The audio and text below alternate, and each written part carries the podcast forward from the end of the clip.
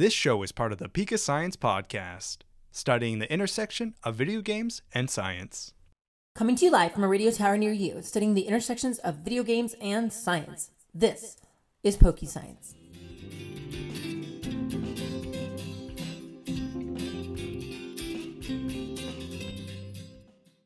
Hello, welcome back to another episode of PokeScience. It's me, Ceci, here with Dr. Ray Hello. And Chelsea, Hi. and very special guest today, Max Reynolds of University of Wisconsin Madison. Hi, nice to be here. So happy to have you. Thank you for joining us. I guess I will let you introduce yourself. So, who are you and what is your background? Yeah, my name is Max Reynolds. I'm a master's student at the University of Wisconsin Madison. Um, I am in my second year, hopefully about to finish soon, and I currently study three spine stickleback, which are a little tiny fish, kind of global distribution, but I'm looking at them in the Great Lakes where no one really knows much about them. So I'm looking at the population genetics and trying to determine their origin. Can totally confirm that we really don't know. Like, from an invasive standpoint, even if like three spine stickleback is like a problem, if it's not, do we care? I don't know. So, very into this. Yeah, nobody knows. They're listed as an invasive, but they may not be. So, kind of a terminology thing. So, going into it a bit, what can you tell us more about your current research? Um, yeah, so my lab I think is really fun. I like everyone in my lab, and we study very diverse things, but we all look at three spine stickleback or a obligate host, uh, obligate parasite, which is a tapeworm. Um, and so we look at genetics, we look at tapeworm morphology, we look at immune response. Um, so kind of the whole gambit of evolution things. I'm kind of on the maybe one end of it where I'm more ecology focused and population genetics focused, but I have enjoyed being in an evolution group. Do you have a favorite tapeworm? favorite tapeworm. Um, I do not have a favorite tapeworm. I think they're really cool. They kind of look like noodles though, and I think if you fed them up to people, you would not know. The sticklebacks are the obligate host for the tapeworms, or is that just like two? Okay, yes, so we're yeah, all yeah. together They're the here. obligate host um, for a tapeworm, and then a f- bird eats the fish, and then the tapeworm passes its eggs out through the bird. So it's kind of a complex life cycle. It was the first complex parasite life cycle ever to be fully recreated in a lab setting, which is kind of cool. That is really cool. All right. Well, so now we're getting a twofer Yay. in this episode Yeah. between evolution and also And tapeworm um, life cycle. hate so- to, to pull us away from really cool tapeworms, but just really cool for, the, for the sake of the pie. what are your favorite Pokemon memories? Um, yeah, so I I think like a lot of you grew up playing Pokemon straight from the beginning almost. It came out um like 2 months right before I was born actually. So it's I am excited to be like I, I've never existed in a world without Pokemon. oh, baby. Aging us all. That's the video game that is, I should say. And yeah, m- a little brother of mine and we always would get like Ruby and Sapphire, uh, Fire Red and Leaf Green. So we kind of had like all of the paired games throughout the whole time because before you could connect to the internet really easily, it was hard to get like Alakazam or Gengar. And so that was always really fun. And I remember trading and having the worst possible teams that you could imagine and like struggling through the Elite Four, but doing it together. So that's always a, a fond memory. Do you still keep up with a lot of the games? All the current ones? I do, yeah. I have every game and recently have been dragged into playing Pokemon Unite on Switch if anybody plays that. Oh, I've heard of um, it. Yeah, it's no. It can be a little frustrating at times, but it's really cute. They have like the cutest possible outfits and skins for some of your favorite Pokemon, which is like a fun take because you don't really see them dressed up often. Oh, yeah. I did just see Goodra in her little like tennis outfit. And I'm Yeah. really into it. Wait, what? Goodra in a tennis outfit? Okay, I have to look that up. It's free too. And then, what is your favorite Pokemon? I was thinking really hard about this. Um, my favorite Pokemon probably consistently is Sableye. I just adore Mm. him so much. Just a little prankster. Um, would be kind of terrifying in real life, and I kind of love that even more. And then a really close second maybe would be Appletun, which just stole my heart from like the minute that I saw it. Yes. If there was a tapeworm Pokemon, would that be your favorite? Mm, probably not. It'd just be very noodly, maybe. it's just like a jumble of noodles, like a tangela, but it's just like all tapeworms. Yeah. Gross. I, I don't think it would be my favorite, but it was a really good question. Thank you. Thank you. All right, so let us get into our topic at hand here. So, we're going to be talking convergent and divergent evolution examples in the Pokemon games and beyond. So, let's get some of those definitions and differences sort of sorted before we move on. So, I'll start with the kicker question here What is evolution? Go. Um, 30 seconds go evolution basically is just heritable change over time and we're looking at mostly change in populations and not individuals and so although that kind of gets a little wonky when we think of pokemon because that's in terms of individuals but our real earth world examples are in populations over mostly long generations but more and more we're finding that you can have evolutionary change over short generational time yeah, that was actually something that Chelsea and I we talked about in our Anole episode uh, earlier this year. So look it, everything comes around. It's all full circle. So, what is your definition of divergent evolution, and what are some of the real world examples of it?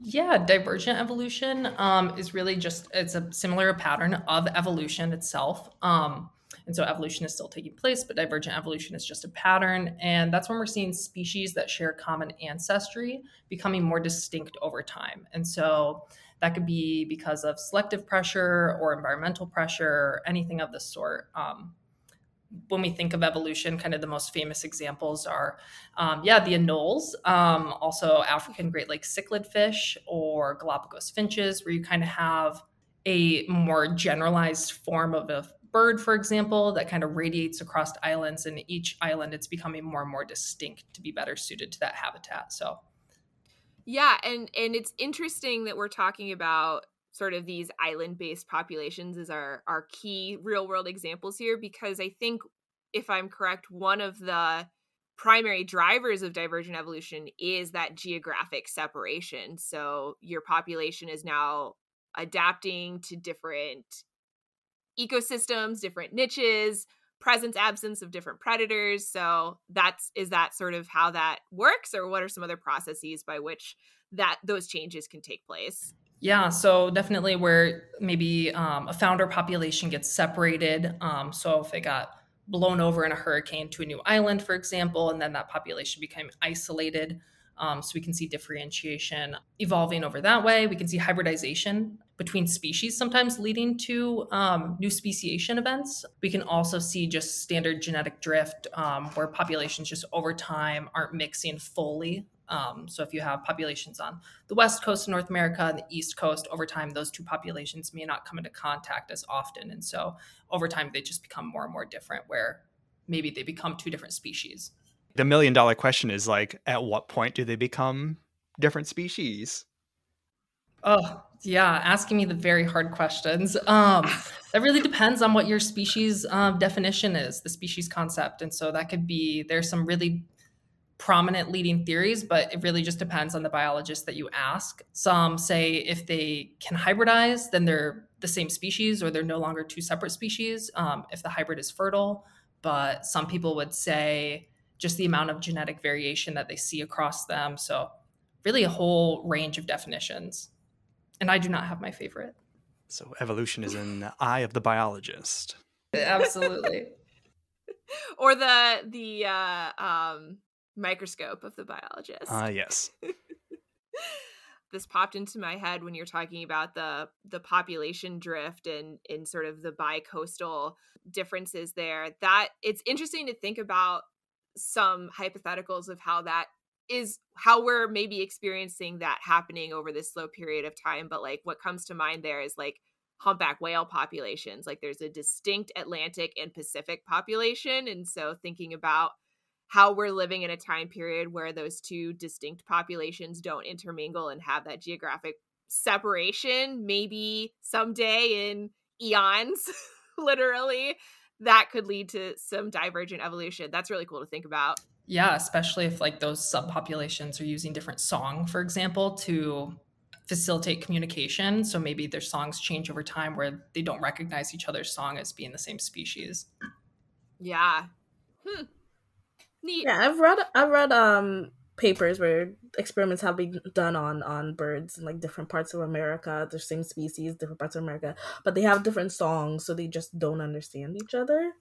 Um, Oh. Sometimes they'll like switch the eggs around in their nests, and then the new birds Oh. get raised with this new song, and then when they meet their like original population, they just don't understand each other. It's like one speaking French and one speaking Spanish, and they they don't. understand. Oh. Yeah, so that would be like behavioral isolation where theoretically they could interbreed, but because of behavioral differences, they're no longer, it's becoming a barrier for reproduction. Mhm.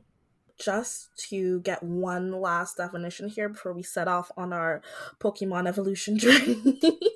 uh, what is convergent evolution and what does that look like in the real world? Yeah, so if divergent evolution was two things that are kind of starting off on a similar foot, becoming more different, more distinct, convergent evolution is kind of the opposite pattern of that, where you see two species um, who are starting in very different places evolutionary, kind of converging on the same um, morphology. So that could be many things. It could be they have wings, or they have the same body shape, or they have the same color. Um, so those are some really fun examples. And so like dolphins and sharks, one is a fish, one is a mammal, um, but they're kind of converging in this like similar body shape. They have um, their scales or skin is um, adapted to a marine environment in a similar way. I mentioned about the wings, insect wings, bird wings, bat wings. Another one, maybe with dolphins, is like echolocation with um, other marine mammals as well as dolphins, but bats too. So, kind of converging on something that is similar, even though they're at different starting points. So everything is crab. That would be convergent evolution. Yes, absolutely. I think that's everything is crabby. carcinization. yeah. That is my favorite. It's one of my favorite theories. Can you all have add the context to that for the younger listeners? Basically, everything will become a crab because that is the most efficient for like movement and eating and just everything. Cra- crabs are the superior shape. It's the ideal body. And you may not like it, but it is. it is. This is what beauty standards are now. and that's for all the geriatric millennials on Twitter.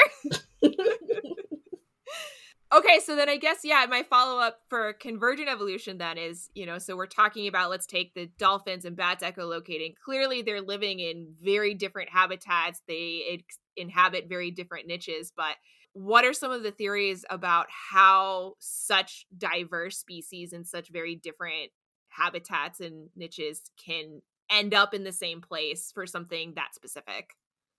Yeah, so it kind of depends if you're thinking like whole organism or like just a trait, for example. But um, yeah, it could be like selective pressure. So um, maybe I don't know much about mammals, so I'm gonna stretch my limits here. But um, like bats live in dark cages or caves, and so they're limited visually, and so they have stumbled upon this evolutionary path that has led to echolocation, which is beneficial. And dolphins may be similar, where they're in like murky water, they're trying to find things underneath the sand, and so similarly, they have independently evolved this echolocation strategy, which is successful in both different environments. So that could be like a need to find prey so that'd be a, a, different selective pressure or it could be just like a proxy of the environment that they live in and so maybe two swamp species like maybe a snake and a frog might have a similar trait that they've converged upon because it's beneficial to swamp living Interesting. So, in both divergent and convergent evolution, it is your environment that decides where you're going, and that is crab. That's where you're going. crab only. It could also be something like contaminants or like abiotic factors, maybe like lack of oxygen at like a high altitude or something like that. That is so cool. Okay, so now that you have like given us this idea of what convergent and divergent evolution is, um, let's transition into this Pokemon journey. what is your favorite example of it in the Pokemon world? I love the convergent Paldean forms that were introduced this past generation. I think they're so fun. And even I think maybe there's some flack out there that they're kind of just copying. I don't know what the word is when you construct a video game character, like the model of a previous Pokemon mm, and just mm, changing yeah. it slightly. But I think they're so fun and it's like very reminiscent. There's a lot of like Gen 1 love, which I really enjoy because it's kind of bringing those Pokemon back into a new light without giving them a regional form. It's like Toedscool and um, Tentacool they're a favorite for me. Yeah, absolutely love Toedscool. It is my favorite. The instant I saw it and I saw its funny little run, I was like, "You're on my team. You're you're on my team." Yes. so fast so too. So fast. So glad that you brought up Toad School and Wiglett because I'm so ready to talk about them. So, for folks who maybe haven't made it all the way through the newest game, Scarlet and Violet, some Pokemon are introduced in that generation, Gen 9, that have been dubbed as regional fakes or fake variants. So these are the Pokemon that look like pre existing Pokemon, but actually have no relationship. So, like we're saying, Wiglett, Diglett, Toedscool, Tentacool. Wow, that's like hard to say back to back. I'm glad I'm not alone.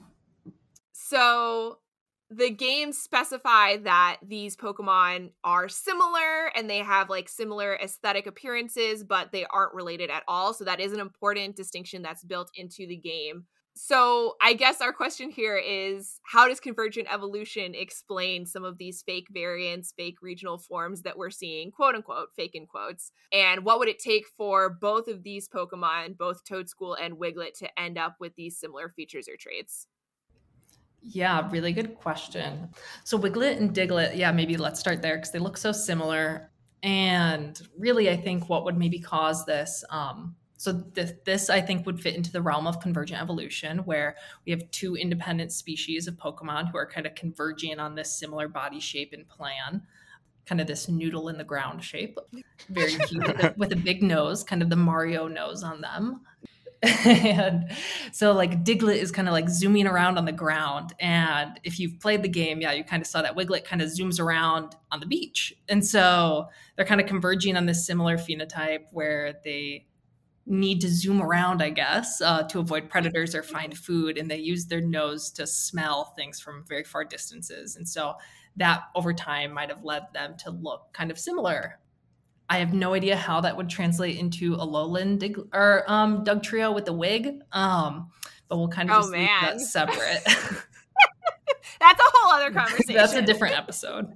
Talk to me about Toedscool and Tentacool though, because I'm so interested. Because these are okay. So Wiglett and Diglett are clearly in, like we're saying, very similar types of habitats, but Toedscool's in the forest, Tentacool Tentacool's in the water. Like, what are, what's happening there?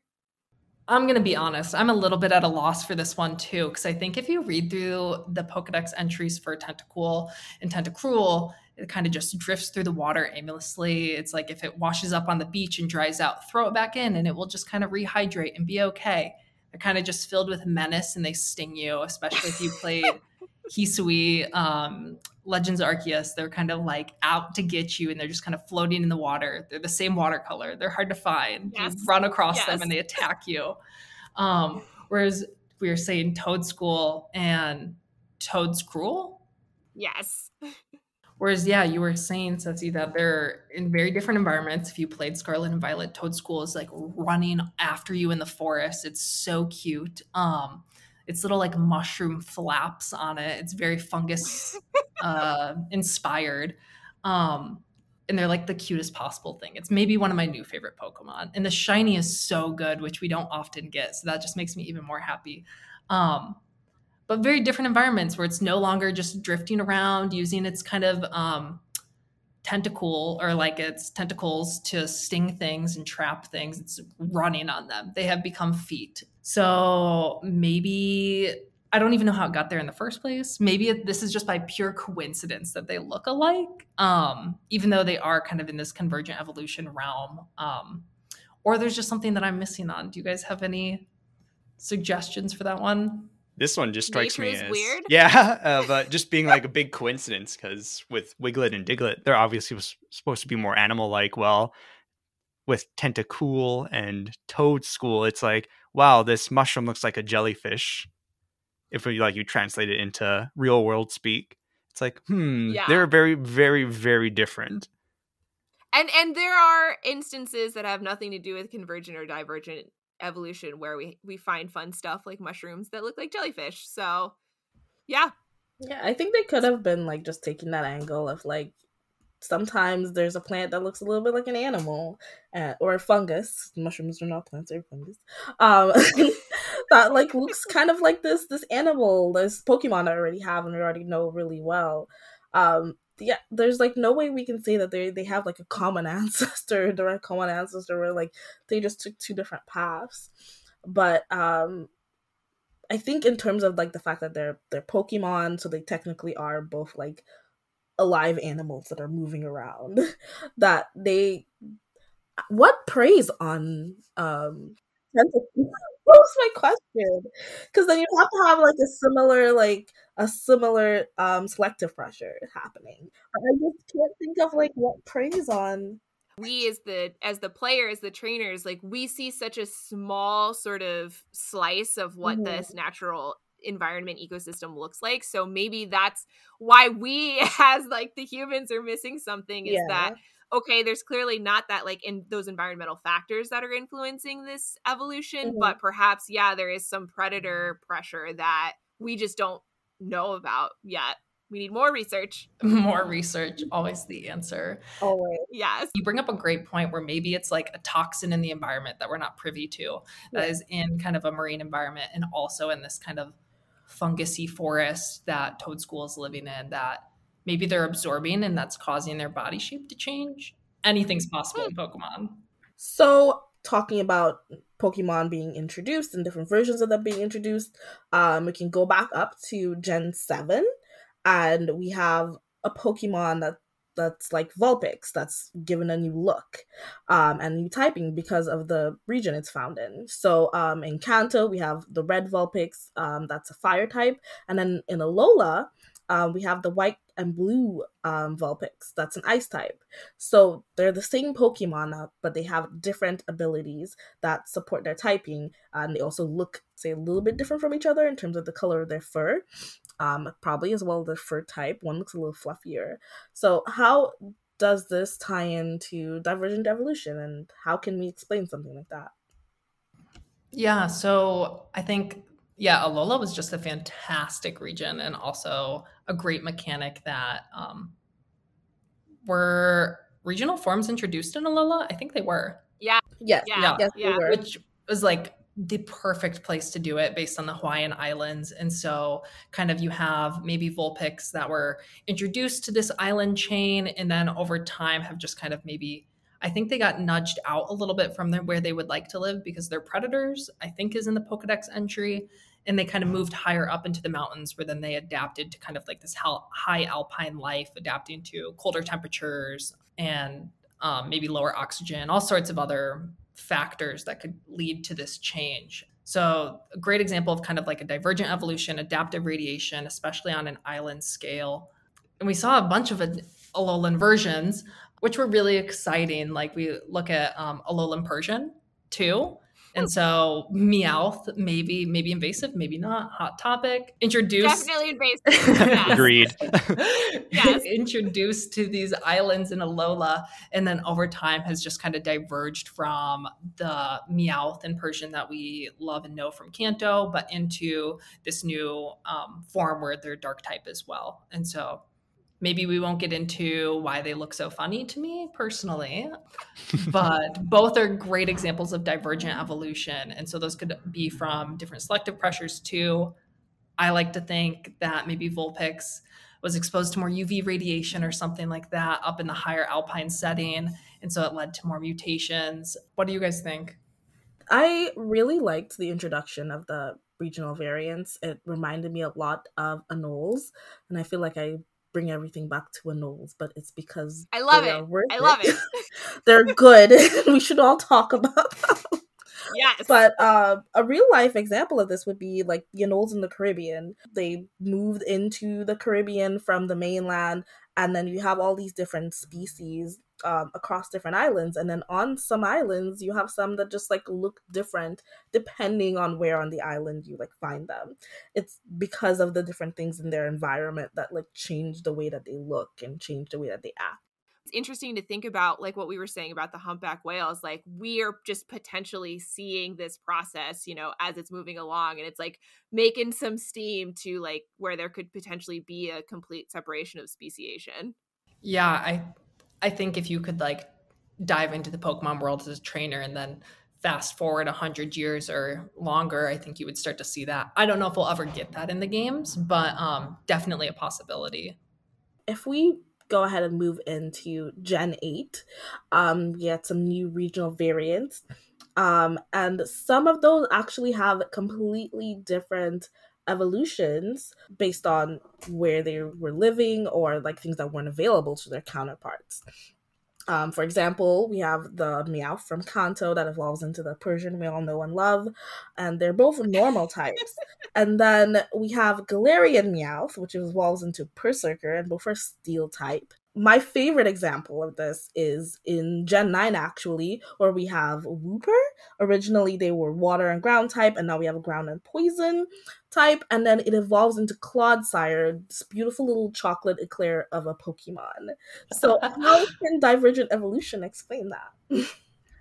yeah, I think that's a great question, too. Um, I mean, obviously, when we have species kind of diverging over time and becoming more different or more adapted to their specific environments. Um, they don't like unlock a new evolution. We don't have anoles that the green and brown anoles and the green anoles are able to jump into something where they grow wings and start running on two legs or something like that. It'd be amazing if that happened. Um, yes. Chelsea's like, no, that makes field work so much harder. but imagine the genetics and just interesting adaptations that are going on there. Um, yeah, I don't. I'm not quite sure if like unlocking this new evolution. It could just be that, like you mentioned, Ceci, that these are just maybe the beginnings of two speciation events, and so over time, like Perrserker is not going to be able to interbreed with a Alolan Meowth or um, Kantonian Meowth, and so maybe this is just the beginning of species becoming so different that they're becoming two totally different Pokemon lines. Again, I don't think that's something that we would happen to see in the game, but a possibility and the most ecological explanation that I can kind of come up with. I think that tracks. So on on the topic of movement, then, like what kind of it happens with uh, the Meowth lines as well, and the regional variances, like when you have creatures watch, walking on two legs and then going to four legs, or in this case for a Wooper it goes from two legs to walking on two legs consistently. Then with Clodsire, it goes to four legs.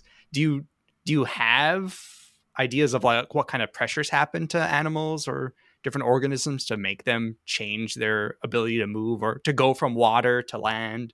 I think Chelsea, you kind of nailed it. At least where my mind is at, where maybe Clodsire, as opposed to living along like a pond's edge and like kind of wading in and out, has fully evolved to living like on the benthic bottommost portion of a swamp or stream um, or pond, uh, what have you. And so protecting its vulnerable stomach. And also, it wants to ferry Pokemon across the lake. And so I like to think that maybe it fully evolved to be a better ferryman. Um, for those little Pokemon, so it could carry them across the water better. Um, and then I hit him with its spines. yeah, and then hit him with its spines.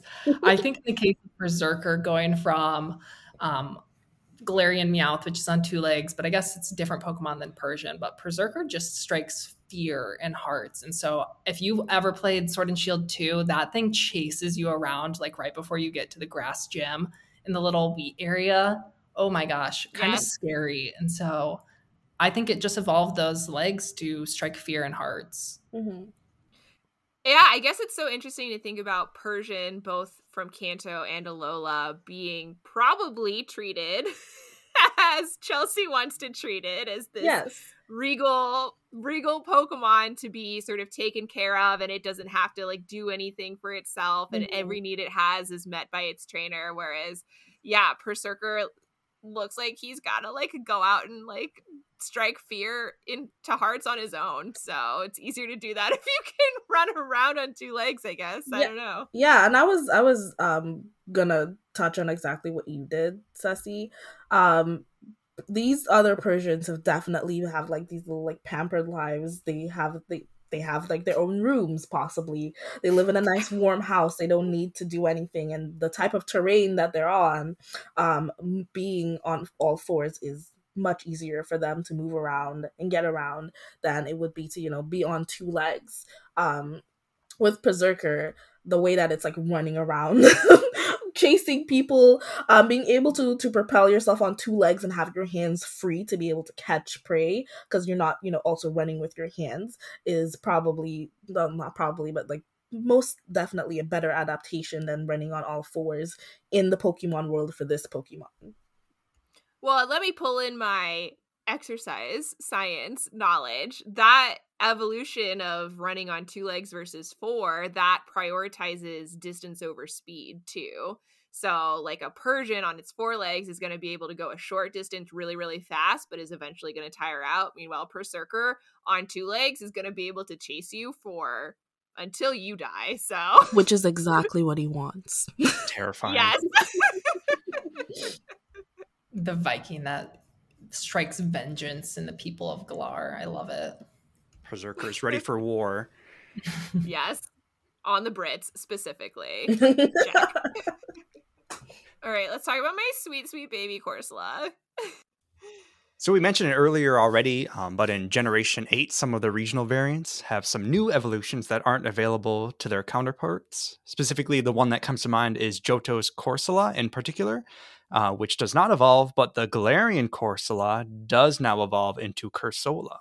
So in, in addition, the Johtonian Corsola is a water type, while the Galarian Corsola is a ghost type. Could something like this happen through divergent evolution? Yeah, um, I was dusting up on my Pokedex entry knowledge As a good academic, a as good a good Pokemon, academic, I was Pokemon academic. literature um, Yes. on Corsola, and which I totally agree with you, Ceci, is one of the cutest Pokemon. Like when Misty had it in the anime, I was just smitten. I just fit Sweet, the vibe so perfectly. And then they introduced other Galarian Corsola and its Pokedex entry. I mean, you can even just tell it's got a frown on its face. It is dead. It is a dead coral. Um, and it says that this extremely catastrophic event just wiped out all of the Corsola and Galar. And so I think this is really interesting as far as the ecology and evolution go of Pokemon, in that this single event just destroyed them all and they were so filled with vengeance that they just like came back and they're like we're actually going to continue being alive as ghosts um and so i think that kind of crazy selective pressure fueled their evolution.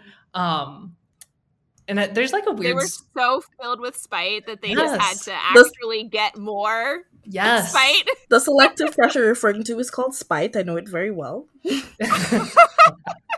fuels people around the world, academics and Corsola Yes. alike. Um, but yeah, I know Galar's um, fictionally based on the UK, and so you could kind of imagine that this climate change event. They don't really say what it is. They don't know if it's like the water got too warm, or maybe a pollutants got kind of spread into the water that killed them. We kind of see like micro evolution, so that's kind of evolution that takes place on a smaller scale, um, not necessarily in like populations over generations, but like small individuals being exposed to something or um, adapting super specifically in very small ways. Um, and that's something that we're kind of looking at more and more with real world evolution. Um, but I think something like that could happen for these Galarian Corsola where they were maybe exposed to like a pollutant in the water um, where suddenly they had no option. They just kind of very rapidly evolved. Um, and I think maybe spite fueled that. I'm looking at Cursola, and is Corsola just like a bashed open version of Curso, uh, the pre-evolution? Yeah, it's a fully fully realized spite. I do think so. Yeah, like the the brittle uh calcium carbonate has kind of like shattered and now it's just like all of the spirit of spite is here. so maybe we just need to bash open like the norm- normal like Corsola, and then like we'll have an evolution. Isn't that like selection pressure? Whoa.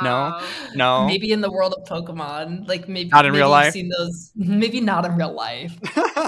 so in past examples that we've talked about, especially in terms of divergent evolution, we have Pokemon that have um pre-evolutions that are the same and that you can kind of see like the connecting factor. But we have a few cases in Pokemon where we see Pokemon that don't share pre evolutions but have an eerie amount of similar features and live within the same region of the game. So the one that comes to mind are the fraternal triplets or the very rarely used um, Pansage, Pansear, and Panpour, um, where they have like this monkey look to them, but they have very different features to them and types. I'm glad you said rarely used because I think we should clear the air about those three. I don't know what's going on there. Some of my I, I think, love them. No, I love them. I, Uh, I what? Yeah, I, I caught them, I threw them in the I'm box, and never looked at them again. You what? I love them. I oh love no. them. This will be the only time we ever talk about them on the podcast. So I, I wanted to make and a point. Yep, first and last. Yeah, I think this is a really great example too. Um, so the first thing, like when I see these, that comes to mind now that I've kind of thought more in the realm of ecology. Um, I've also had some work with um, natural history collections and museum samples, and so owing to the importance of taxonomy for the basis of ecology, my first thought is like this is just improper identification. Like maybe whoever in the realm of Pokemon, whatever scientists found these first, just kind of misidentified them. Because I think another great example too is kind of the Burmy Wormadam situation.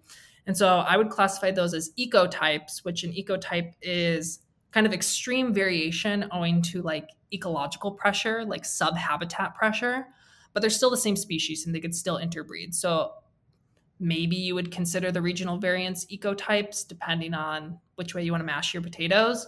But if you look at kind of like the variation between Burmy and Wormadam and then the monkey line, there's so much variation across those two lines. It's almost the exact same, very different body shapes, very different typings. But the monkey line, which we will just remain unnamed because it's blanking on me how little I genuinely love them um, are considered different species. And so my first thought is like improper taxonomy. But I think you're right that this could this could be an example of um, I would maybe consider this divergent evolution, if anything. Maybe there was a similar monkey that was like we see like an Eevee, maybe it was like a normal typed monkey if you combined all three of those into one.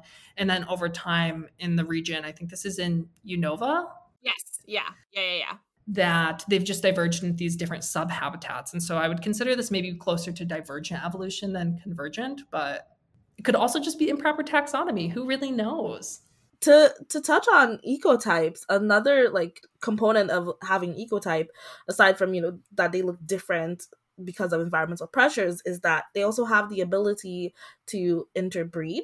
So that like it makes it really clear they're not different species even though they look very different. So coming back to the Burmys there's different forms of them. They look different. Um deerling as well there's different ecotypes of deerling. You have the summer and the spring and it's like by season but it's still like depending on where you are because if you're in a snowy area you will see the winter deerling and not the the summer one And that is a great caveat or definition to what an ecotype is. because I guess um, it would be really complex, but an interesting addition to like the Paldean form. If you were gonna go back in time and pull a Pokemon, and you found a Pokemon that was just a generic version of the Pansage, Pansear, Panpour. And I think you you mentioned Eevee being like a really cool example of it. It's like, what if like the evolution or the Eevee pre-evolution disappeared and we only had all the evolutions? It's like they all look Mm. similar, but it's like, but we, we can know, we can tell that there was something um, maybe connecting them in the past. and that um that past evolution or past um the common ancestor uh thing was brought up in um in Paldea in the, in the most recent gen because we have the the legendaries. One is a future version one is a past version of um a pokemon that you can catch in, in Paldea and maybe there were some more in between versions there but we can tell now that they're definitely including and thinking about like here are the like past ancestors of these pokemon that we have today Yeah, and Hisui too. Um, it's kind of like if human meddling kind of was able to shortcut or jump around the process of evolution and kind of like bring things back from prehistoric times, like we saw in Paldea, um, where they can only live in this like specific um, area um, of the region, but kind of like human intervention kind of what was once forgotten or a lineage that has gone extinct um, bringing it back is just so fascinating i think now that they've fully kind of embraced this time aspect there's so many other directions they can go with and it's really curious to see what they'll do next Final topic of conversation for today. I have been dying. This is all that I've thought about since the DLCs for Pokemon Sword and Shield came out, and I'm so excited to finally have a platform to talk about it. The Kanto versus Galarian legendary birds, Articuno, Zapdos, and Moltres. So in Galar in the DLC, you do encounter some regional variants for these birds, but their Pokedex entries have some interesting notes that don't, I think, necessarily point towards either convergent or divergent evolution. Clearly, there are some physical similarities, but the typings are completely different. And these Pokemon seem to be named less for their likely like evolutionary relationship and more for their just like vibe similarities. And there are you know just discrete individuals rather than populations of either Kantonian or galarian versions of these birds which would make it a lot more difficult to sort of explain or justify how either convergent or divergent evolution could lead to either of these two paths so i guess yeah i just open the floor you know do you consider these pokemon to be examples of either convergent evolution or divergent evolution? How could they be better named? Is this just more like bad taxonomy? Like what's what's the deal here? Yeah i love that you said the vibe check of them. And you know what? I think we have to say it too because there's going to be a listener out there who has never put this together but uno dos tres and they're going to go oh my gosh life changing so that moment was for you the listener they're in antarctica their world will never be the same also just a moment too for how great these designs are. They were oh, so, so good. good. So good. I have questions or thoughts, and I'm curious to hear what everyone else thinks about Galarian Zapdos because this is where I want to get into some of the like naming discussion or how it ended up here. The sort of aesthetic similarities to me, like, yes, it's got the like long, thin, pointed beak, the spiky feathers, whatever, but like with the big feet and the running and stuff, like this has more of like a Doduo, Dodrio vibe and so, like, that's honestly more of what I get from Galarian Zapdos. So I'm just very curious, like, what do other people think? I am getting the like the emu ostrich vibe from Zapdos. Um, it's not giving for me. It's not giving um Doduo Dodrio. Um, it's just giving like it's giving it's giving that like ratite mm. vibe. Yeah. But I I I see what you mean. I can see what you mean about looking like Doduo or Dodrio, but like the way that they designed the feathers and the colors that they gave it, in addition to like the the claw design, is really distinguishing it for me. There's more influence here than just Zapdos. So like, how did they arrive at the name Zapdos? And what's happening here? Like, like did did a Zapdos and a Doduo have a baby? and this is actually just a hybrid and not necessarily evolution. That's where I want to go. I would like to say yes. Mind blown. wow. Okay, if the Zapdos hybridized with the Doduo, then what do you think is hybridizing with the Articuno and the Moltres? Uh, I do have an answer for Moltres, and it's Yveltal, the legendary from X and Y. Oh or just Y, I guess. Oh wow, okay, interesting. Articuno, I can't figure out. Maybe it's um, I don't know, Galarian, like a Slowpoke, isn't it? Ice psychic. I have two answers, but not three. Oh. sure, I think this could be convergent or divergent evolution, just depending on. So uh, obviously, these kind of like rarefied, deified mm-hmm. Pokemon in the games and lore are like just that very rare. They're like godlike in their power. Um, and so kind of unclear if there are many individuals or not. If there's just one individual, then this could be convergent evolution where some also rare, powerful birds in Galar kind of converged on a very similar color palette and look. But it could also be divergent evolution if there was maybe like a Zapdos, an Articuno, and a Moltres that kind of got separated from Kanto and then adapted to the Galar region. I think it could really be either way. It could also be hybridization, like you mentioned. All right. So nature is weird is our answer. Yes, but we just know that they're absolutely some fierce Stunning, stunning. I love them. So the last question that we have for you, Max, is if you could add a new Pokemon to the game that's not already in the game, what would it be? And it can't be a parasite and it can't be a stickleback. Unless you really want them. You know what? I'm really okay with that answer. um I know I didn't mention any bugs for my favorite Pokemon, but I adore bug Pokemon. Um, I have no idea why.